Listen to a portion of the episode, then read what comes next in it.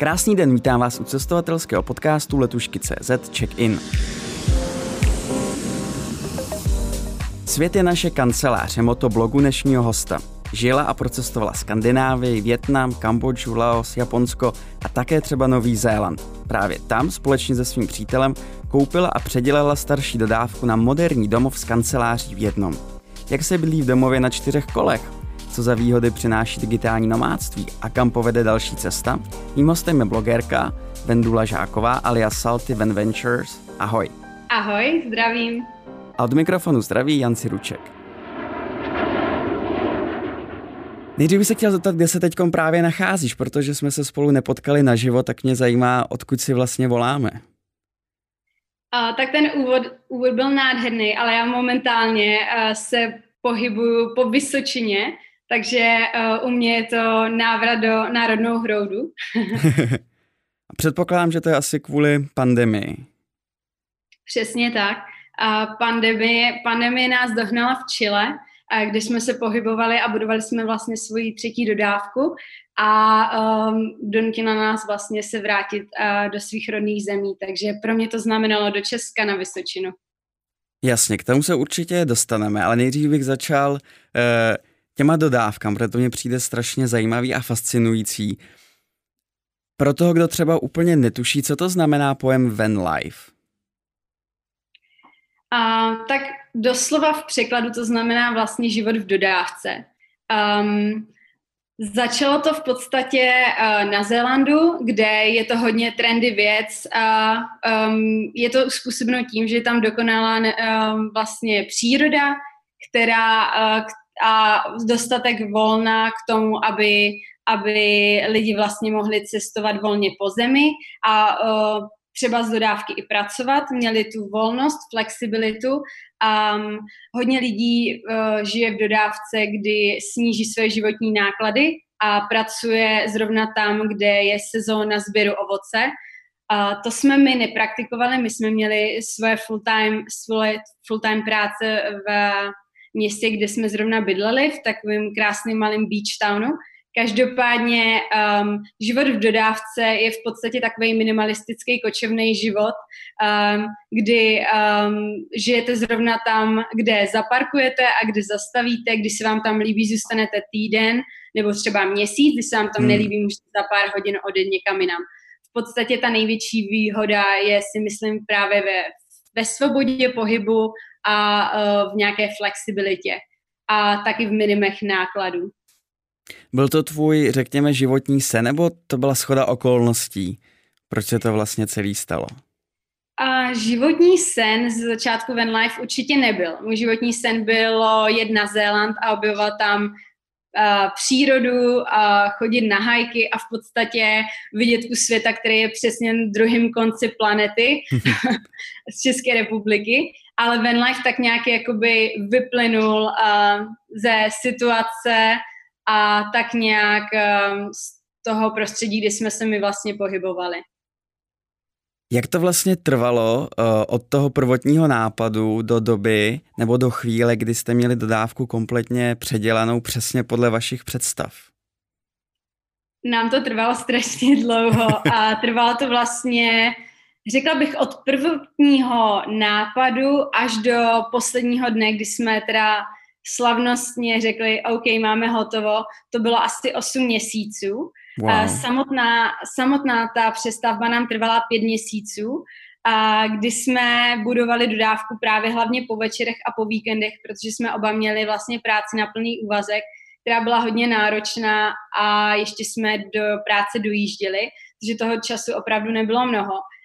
Každopádně ten nápad se nám zrodil tak asi tři měsíce před tou samotnou realizací té přestavby. A většinu věcí jsme nikdy předtím nedělali, takže jsme se hodně učili, hodně chybovali a proto nám to trvalo tolik uh, času.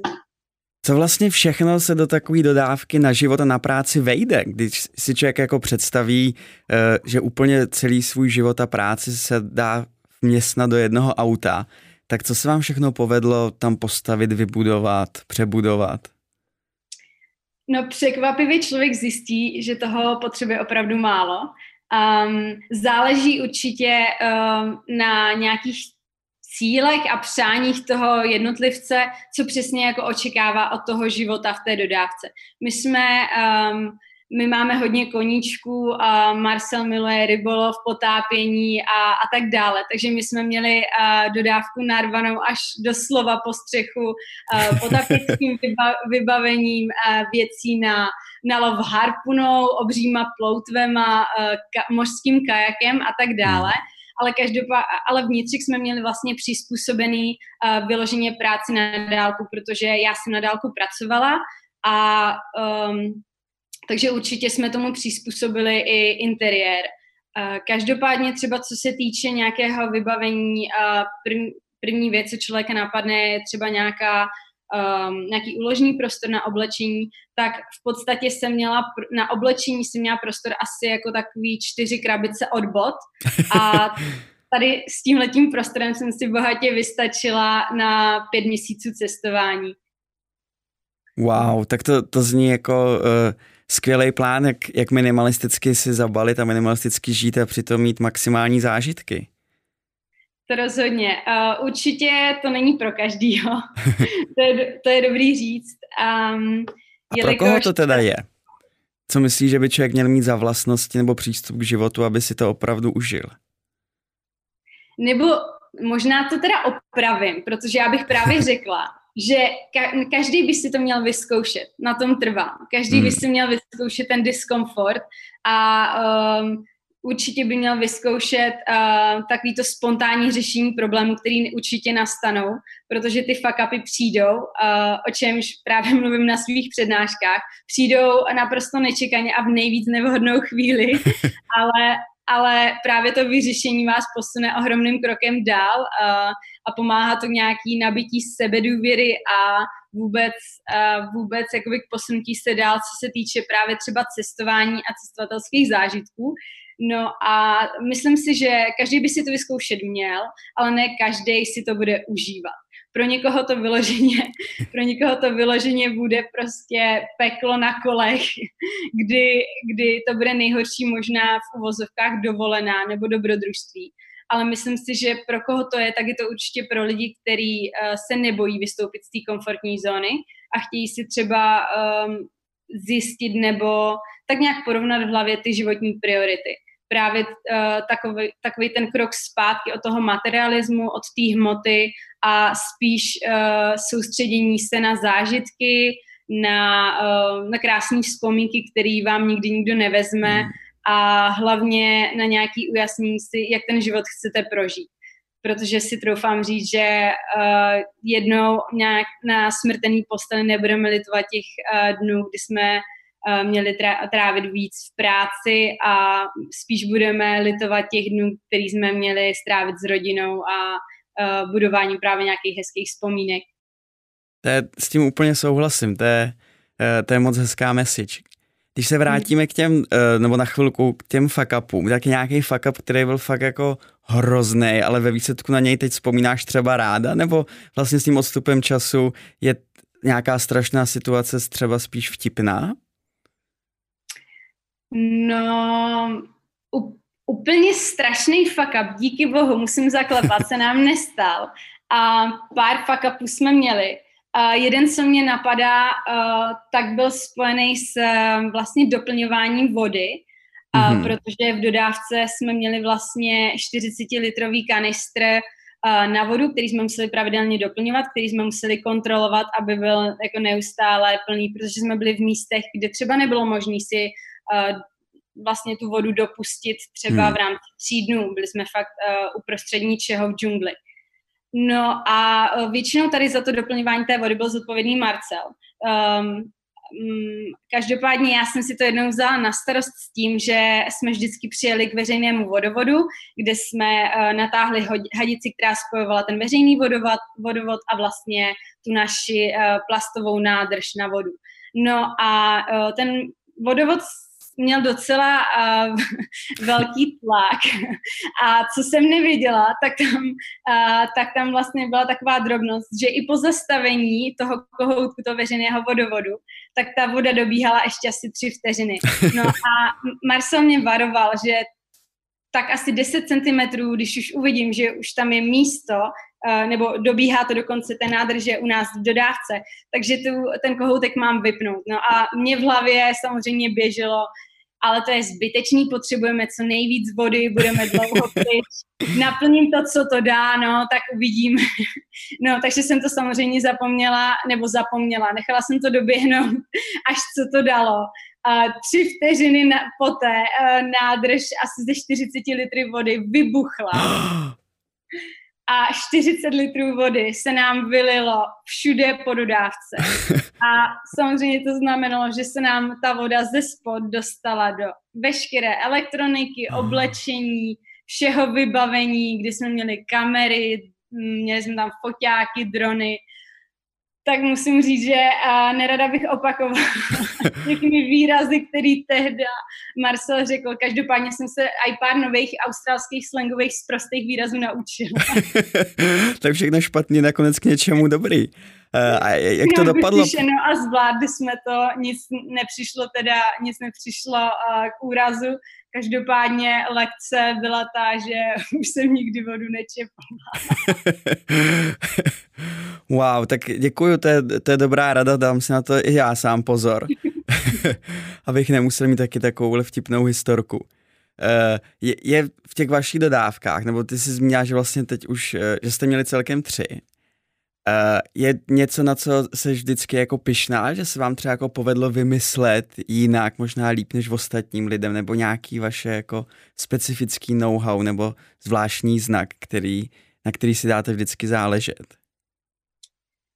No, my jsme v podstatě teda dokončili úplně plně z těch tří dodávek jenom zatím jednu, která je teda stále na Novém Zélandu mm-hmm. a mhm. kterou teďka momentálně pronajímáme. Druhou a jsme dokončili téměř, chyběla nám hmm. asi týden právě v Chile. A třetí se teďka buduje, nebo Marcelí buduje v Austrálii. Každopádně teda, co se týče nějaké té feature, na kterou jsme pišní, tak to si asi troufám říct, že bude um, Mm. Já se těž ptám možná trochu moc návodně, protože mě zaujal držák na skleničky od vína. Proto mě přišlo rostomile stylový a zároveň velmi praktický. Rostomile stylový to určitě bylo. Neříkala bych, že to byla zásadní feature, jsem úplně nejvíc pyšná. Každopádně určitě si tady připíšu kredit, protože to byl můj nápad. jako uh, asi vás to nezachrání uprostřed divočiny a v lesích. Není to nějaký jako součástí survival mhm. kit. Ale lidi, kteří spolu žili v páru v dodávce, tak si troufám říct, že by možná odporovali a právě by, právě by možná uh, přitekávali a říkali, že to rozhodně je součástí survival kitu. protože uh, být pět měsíců zavřená s jediným člověkem na 6 hmm. metrech čtverečních 24-7, tak ta sklenička vína se jako docela dost hodí. Existuje teda podle tebe nějaká, řekněme, dodávková nemoc? Uh, určitě. Řekla bych, že v angličtině je to právě taková ta cabin fever, kdy, mm-hmm. uh, kdy lidi jsou zavření po nějakou delší dobu spolu a spolu na jednom malém prostoru. Um, řekla bych, že je dobrý o tom vědět už uh, předtím, než do toho jdete a být si toho vědomi během uh, celého toho van lifeu a nějak s tím jako vědomě pracovat. Um, to bych určitě doporučila, uh, aby oba jste si v těch vypjatých chvílích nebo chvíli potom sedli, tak nějak zrekapitulovali, kde se stala chyba a poučili se z toho. Jinak si ty situace budou opakovat pořád dokola hodně nám k tomu přispíval v těch nejvíc vypjatých situacích, tak to určitě byla nějaká stresová situace, kterou jsme teda nemohli naplánovat hmm. a ovlivnit. Um, jako třeba, když nám asi ve 100 kilometrové rychlosti prasklo levé kolo pneumatika a tak jsme museli na dálnici tady ten, ten problém řešit. Do toho už jsme asi pět hodin cestovali, takže nás bolely záda a byli jsme hodně unavení a nejedli jsme rozhodně hlad byl jedním z nejzásadnějších příčin asi 90% konfliktů. Takže se krmte navzájem. A často. Když jsi zmínila hlad, tak se musím zeptat, co nejčastěji vaříte na takových cestách, a aby si diváci mohli nebo posluchači představit, jestli uh, co, co, vlastně jako jíte, co všechno se dá uvařit v takové dodávce a okolo ní. No, my možná budeme v tomhle specifičtí. My jsme si totiž řekli, že uh, když jsme se do dodávky přestěhovali, tak um, jsme to udělali z toho důvodu, že jsme se právě chtěli um, vymanit z toho materialismu, z toho krysího závodu a chtěli jsme žít tak nějak víc v souladu s přírodou a jednodušeji. A řekli jsme si, že nechceme, že tady vlastně uh, s tímhletím v hlavě bychom chtěli uh, zjednodušit, co se týče i třeba stravování a nechtěli bychom, uh, chtěli bychom vlastně si veškeré jídlo tak nějak obstarávat sami. To dost dobře nebylo možné, když cestujete z místa na hmm. místo. Hmm. Každopádně jsme si řekli, že budeme jíst uh, celou dobu, co budeme na cestách vegetariánsky a vegansky. A uh, jestli budeme mít chuť na, na, na maso, tak si ho sami ulovíme. Hmm. Což uh, asi by byl problém v Česku, ale, ale uh, na Zélandu, uh, kde vlastně z jakéhokoliv místa na Zélandu je to jenom 150 km k pobřeží, to zase uh, wow. tak těžký nebylo. Navíc uh, Marcel právě se specializuje na freediving, potápění a je to vášnivý rybář, takže, uh, takže mě spoustu věcí naučil a my jsme vlastně většinu potravy, co jsme si obstarávali, tak byly právě ryby, potápili jsme se, chytali jsme humry a různé mořské plody. Wow, tak to zní úplně až nepředstavitelně odsaď z Česka, ze středu Evropy si chytit humra k večeři a ještě, eh, ještě si ho takhle užít někde na pobřeží. Nikdy bych to neřekla um, před tím, než, by, než jsem to prožila, ale opravdu se tam se mi párkrát stalo, že jsem, na, že jsem před večeří říkala, cože je zase humor. On má takovou typickou nasládlou chuť a eh, řekla bych, že se toho dá přejíst. je to fakt jedno, jestli se přejíte uh, králíka nebo humra. Já vím, že každý den asi, zvlášť na cestě, musí být úplně jiný, ale dá se tak jako přece jenom trochu jako obecně Eh, popsat, jak vypadá typický den, jako v tom smyslu, že třeba vždycky ráno naplánujete, kam jedete, nebo naopak nikdy neplánujete, jak to vlastně funguje, jak se dá rozvrhnout takovýhle pracovní a osobní život? Mm-hmm. Uh, většinou uh, naše plány se odvíjely od oblasti, kde jsme zrovna byli, um, kde jsme se právě pohybovali. Věděli jsme třeba, že v této oblasti je, je nádherné pohoří, které určitě chceme vylézt, chceme si tam udělat uh, pár výšlapů, takže jsme tomu uh, přizpůsobili většinu našeho dne. Um, pravidlem ale bylo, že jsme vždycky vstávali uh, před nebo za východu slunce, uh, že jsme tak nějak sladili ty své uh, biologické vnitřní hodiny právě s nějakým rytmem přírody, což uh, bylo hodně příjemný a hodně, hodně se nám to v podstatě zdálo jako přirozený, Uh, takže jsme většinou vstávali tak kolem šesté a třeba chodili spát už třeba o půl deváté. Mm. No a v dopoledních hodinách uh, jsem většinou dělala uh, práci, kdy jsem uh, pár hodin um, psala třeba články nebo se starala um, o web, cokoliv bylo potřeba, nebo co jsem měla zrovna na to-do listu, uh, s tím, že potom jsme uh, vyráželi na různé výlety, na uh, výšlapy, um, proskoumávání, proskoumávání okolí a v odpoledních hodinách většinou jsme měli nějaký jako sandwich nebo nějaký jako oběd sebou a kolem třeba čtvrté, páté už jsme se vraceli k autu a řešili jsme přejezd na další místo. A bylo vždycky fajn si to místo najít před setměním, protože jsme zažili dost vypjatých momentů, kdy jsme v 11 večer hledali místo na spaní, všude byly zákazy, bylo to třeba chráněná krajinná oblast a kempy byly naprosto plné, takže to nebyla ideálka. Každopádně um, večer jsme vždycky po uh, udělání strany nějakého jídla, večeře, tak jsme plánovali den následující, ale vždycky jsme, nikdy jsme neplánovali třeba díl jak tři, čtyři dny. Neměli jsme nějaký úplně obecný dlouhodobý plán a pak se většinou upravovaly fotky večer uh, nebo se sepisovaly různé zážitky a tak dále hmm. a na práci už právě moc nezbývala energie, proto uh, jsem tak nějak po asi měsíci uh, nějak jako uh, tlačení sama sebe do práce večer jsem, jsem se uh, rozhodla, že je mnohem lepší si přivstat a tu práci nejdřív oddělat a pak se bavit. Když se budeme chvilku bavit o digitálním nomádství, tedy řekněme práci na dálku odkudkoliv pro kohokoliv na světě, jak to, Jak to funguje, jak se v tom dá začít, co, co je třeba pro tebe ta velká výhoda takového uh, pracovního stylu? A za mě to teda rozhodně svoboda a flexibilita, že si ten uh, den můžu rozvrhnout, jak já potřebuju, jak si mi to hodí. Uh, v zahraničí v dodávce to bylo, že když uh, byl fajn na surfování, tak se ráno šlo surfovat a pracovalo se až potom. Uh, tady v Česku uh, to je třeba uh, vyřizování různých pochůzek, doktoři, úřady nebo různý i třeba sešlosti rodinného typu a tak dále a všech tady těch osobních věcí a ta práce se tak nějak obalí kolem toho, což je moc fajn. Uh, umím si představit, že i pro uh, lidi právě s malýma miminkama nebo s rodinama to je potom mnohem lepší vyladění nějakého toho osobního pracovního života. Um, jak se dá začít? Um, to je dobrá otázka. Já jsem dlouho věděla, že se k tomuhle tomu životnímu stylu chci dopracovat, takže jsem zkoušela různé cesty a nebylo to určitě jednoduchý. Um, je fajn uh, zač- být proaktivní a začít budovat něco sám.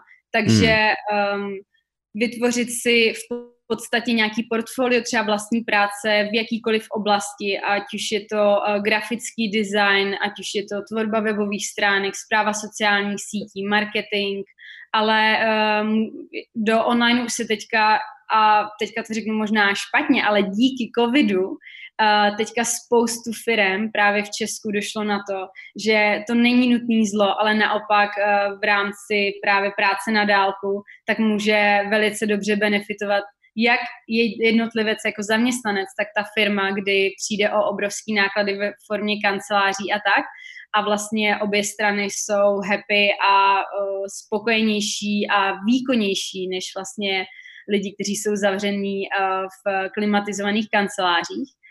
No a tak bych určitě řekla teda nějaká, nějaký proaktivní přístup, třeba kontaktování firm, který mají ten inovativní přístup a jsou takový otevření právě práci na dálku, tak nebát se prostě kontaktovat, jestli by pro ně něco nebylo, ale ukázat svoji vlastní práci. Takže nejideálnější je právě už za sebou vidět nějakou takovou tu říkám digitální stopu ve formě třeba publikovaného článku nebo udělané webové stránky, cokoliv.